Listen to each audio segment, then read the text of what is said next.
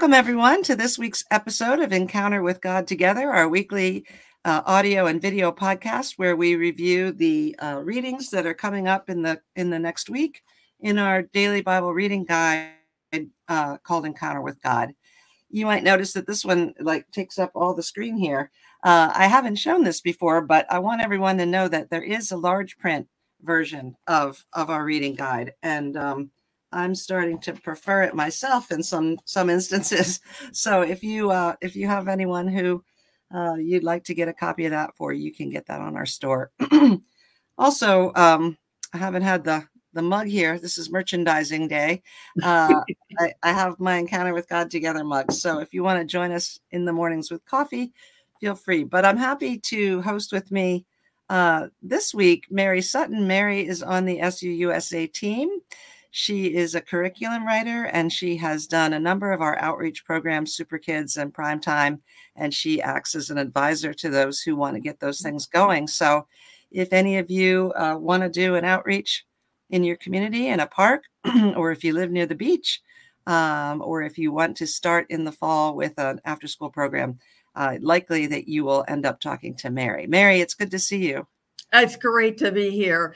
Um, I felt like you kind of sent me a curveball with this this Corinthians, but, but, you know, as it is with God's word, if you think you've read it too many times and you're not going to get anything out of it, hello, guess what? God's still speaking. And the same thing with I don't have to know everything in order for Him to say something. So um, anyway, so hopefully I will have some words of uh, encouragement from yeah. Good, Mary. That's great. Good, good, good words there. Let me pray for you. Thank you. Father, I want to pray for Mary as she um, as she expresses uh, through your Spirit the things that you have given her to say, and to understand about these passages that are uh, coming before us this week in Corinthians. And I pray that you um, give her encouragement as she does this, and that you bless those who are listening and watching. In Jesus' name, Amen. Amen. Okay, Mary. So yeah, I just make a side note that Monday we are finishing up in Revelation um, okay. So I could have given you that curveball a couple, but um, anyway, the um, the the commentators and the and the viewers have been hearing about Revelation, so we're just going to dive right into uh, Second Corinthians with you this week. Okay, all right. Uh, I'd like to give a little personal note uh, on this, which kind of made me happy to uh, share on this, and that is that when I was in college, um, I was I was born again. I really claimed Jesus as my savior. But I was at a Christian college and they were not happy with my, um, they being my friends, uh, with my view of scripture. And finally, somebody said to me, Well, if you love Jesus and you don't believe in the Bible, like how do you know whether you're pleasing him or not? So I went on this, uh, I took the most conservative New Testament profs I could find and started reading. And it was the the the argument of Paul for his apostleship and what apostleship means that I just went, aha, it's, it's, it wasn't like Jesus is over here and Paul and his letters are over here. It's, it's the whole thing. So here in this passage, because we have the conflict between these super apostles, or which are really false apostles, uh, and Paul, it kind of touches on uh, some of those themes that God used in my life. Wow, um, Mary, I don't think you got a curveball at all. I think this was divinely uh, intended. okay. so the the one reason I found that this these chapters were hard was because you go paul is just boasting boasting boasting boasting and then saying but i'm not boasting. I'm like what am i supposed to do with that? And then you've got this like scolding thing going on with towards the corinthians even and yet he's saying you know i'm pouring out my heart for you. I you know i don't care about your money. I care only about you. And i'm thinking how am i ever going to uh, pull all this together? So so I, I kind of started with the the end um, verses in chapter 12, which oh. is very familiar to our readers about Paul's thorn in the flesh and the fact that he asked three times to have it removed. And recently I was listening on another podcast that connected that to the three times Jesus prayed in the garden, which I thought was kind of interesting. Oh, wow. Yeah. But um, so he asks, and, he, and the Lord says no, but the Lord says something even more important that my grace will be sufficient for you, and my power, the Lord's power, is made perfect in weakness. Mm-hmm. So I started looking over, thinking about weakness being those times uh, when we feel out of control. You know, uh, you might be physically weak and feel in control, and and so you don't really experience as a weakness so I pulled out my own uh, prayer list.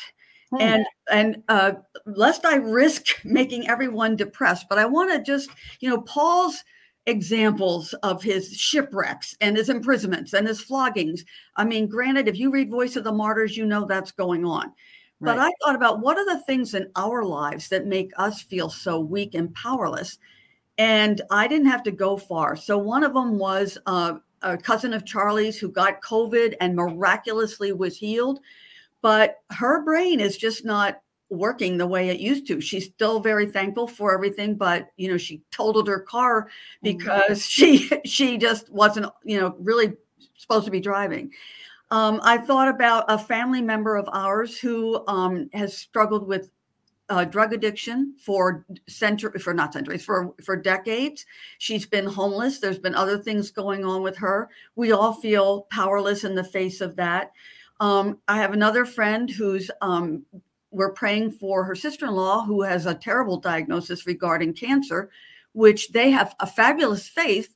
But the reason they have a fabulous faith is because they have a son who was born and had cerebral palsy and terrible. He, like he is completely uh, incapable of doing anything for himself and they have chosen to take care of him in their home. So that's going along fine except for now she's go- undergoing all these cancer treatments. And the mm-hmm. question of what do we do with our adult son who needs you know so all these things i'm sure any of our listeners and watchers can can think of things in their lives you know go back to your prayer list and think what are the things that really make me feel helpless and like i'm weak Mm. So, um, so let's keep that in mind. Uh, uh, we'll circle back to that hopefully at the end. So, um, so, so the reason Paul, as I mentioned, gets into all this boasting is because there are these super apostles, which he also calls false apostles, a term not I think maybe only used one other time. Usually they talk about false prophets, but these are false apostles. And they have all these accusations against Paul and they say you know he's an unimpressive speaker which means he wasn't trained in the in the greek rhetoric and all of that and how the they talked to gave out their speeches and they accused him of being inconsistent oh paul you know you write a good letter and you really sound strong and you're really giving it to us but when you show up you're pretty like lame and uh, so then he says um the you know oh you don't take money well, we would, you know, Paul uses that as his defense, but they're using it against him because they're saying, well, if they're not paying you, you must not be saying anything worth money, worth anything. And then he also says, um, let's see, if it, oh, the other hidden agenda in there is that Paul, this whole letter, you know, talking about the collection for Jerusalem. Well, now the hidden message is like you're collecting all this money and you say you're not using it for yourself. But what about this money that supposedly is going to Jerusalem? I thought so many of these things were like, haven't we seen this in the news and on television in our gener- generation? Um, so, anyway, so they accuse uh, him of all these things and then Paul starts to um, address it. Now, let me see if I can. So, one of the things that is, is that one of the reasons these super apostles got a foothold was because Paul, as you probably know, always wanted to go into territories where they were brand new. Nobody else had preached the gospel there. He wasn't going to build on anyone else's foundation. And the only time he went back was when he was going back to his own churches. But mm. these super apostles took advantage of that. And uh-huh. so he would start. There's this thing about the race or the farmer, my boundaries, my sphere. Well, he had his sphere, he created it uh, by the Lord's help. Um, and but then they would come in after other apostles had led, laid the groundwork, and then they start building on it. So um, anyways, Paul accuses them. You're really enslaving these. You're exploiting these people. You, um, you know, oh, and you guys, you're just judging yourself by themselves. So they're super apostles, and you know, Paul's sarcastic. That was another thing that was a little hard. Like Paul is being so sarcastic and so like, you know, like we would never accept a letter like that. I don't. but he makes his point that um that they you know, they want to be like super apostles, but they really, the only standard they have is themselves. We are the top dogs. And so nobody else measures up to us.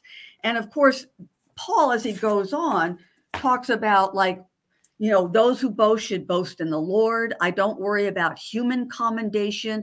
I worry about or think about the commendation that I will get from the Lord, which is referring to, you know, the, the very end of the world when the, the judgments will be made. So these temporary criticisms by these false apostles are really not going to be a big deal.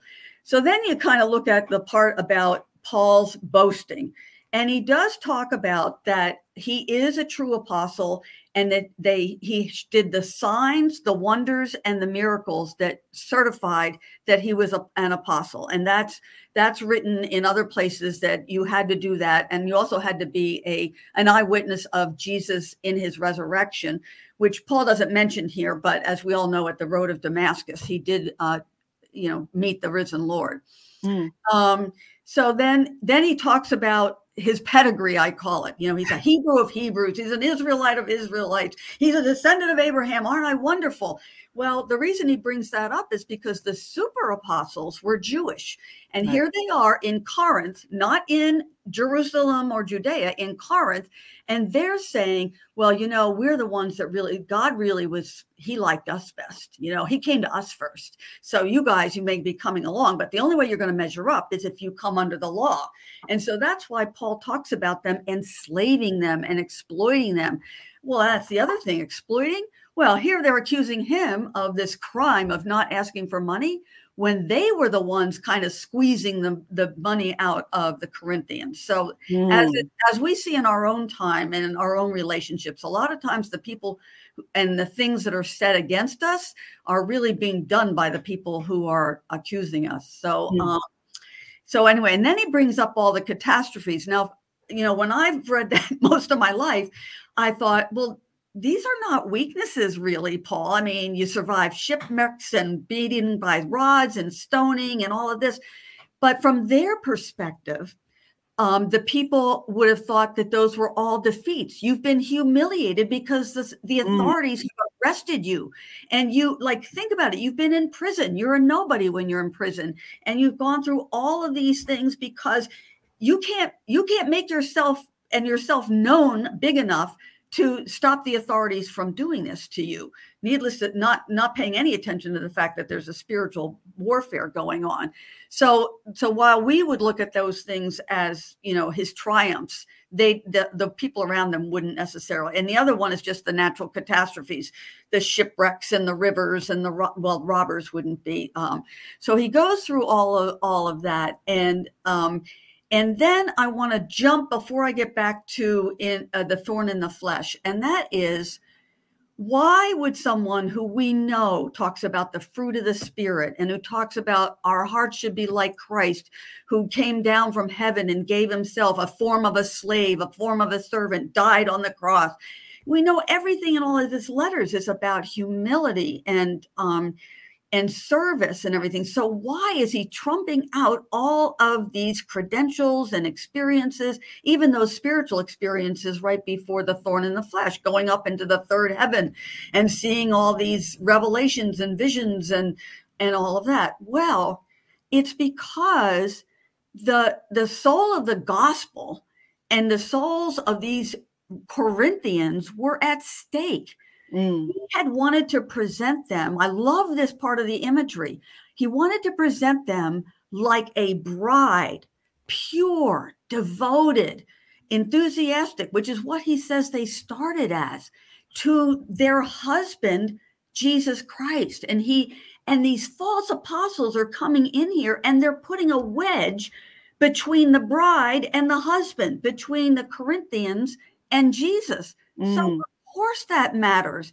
The other thing is, um, he says it reminded me so much of Galatians. He says they're preaching a different Jesus.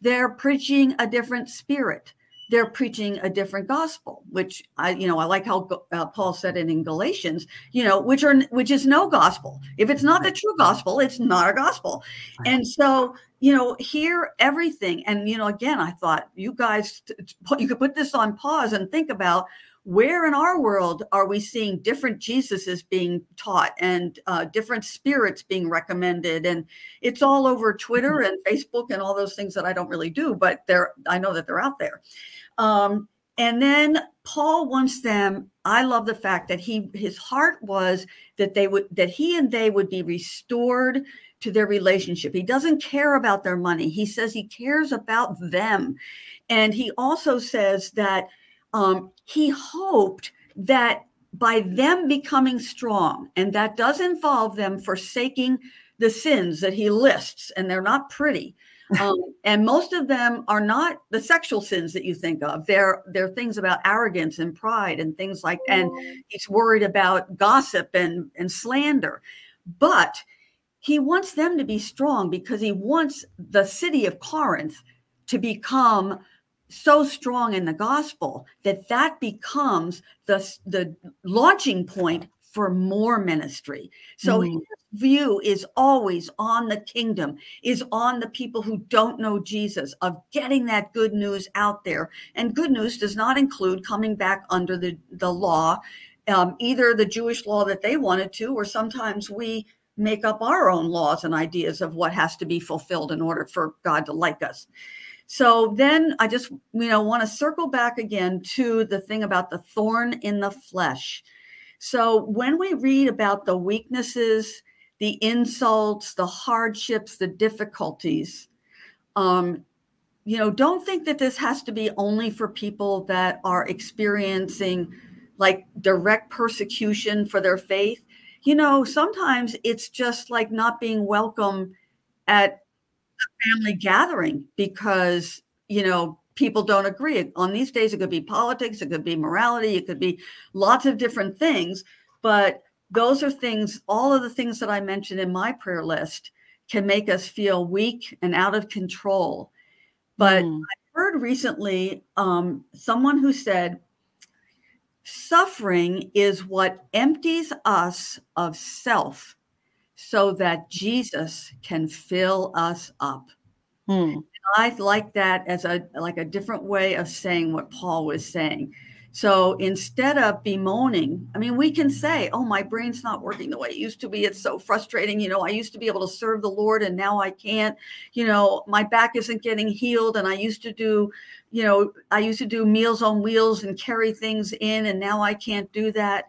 But you know, I think it's true that we need to embrace the circumstances that God has put us in based on this scripture.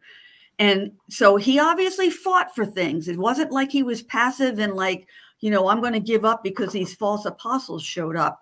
But it's like the serenity prayer. You need to know the wisdom, change things that you can, let go of things that you can't, and entrust the rest of it to the Lord. And then, as Paul has said elsewhere in this letter, that when these things happen, the thanksgiving to God just overflows into more and more Thanksgiving. So I hope that this week that's what you all have, and I hope that um, that we'll all keep reading this and uh, enjoy the fellowship together of uh, doing encounter with God. Thanks, Gail.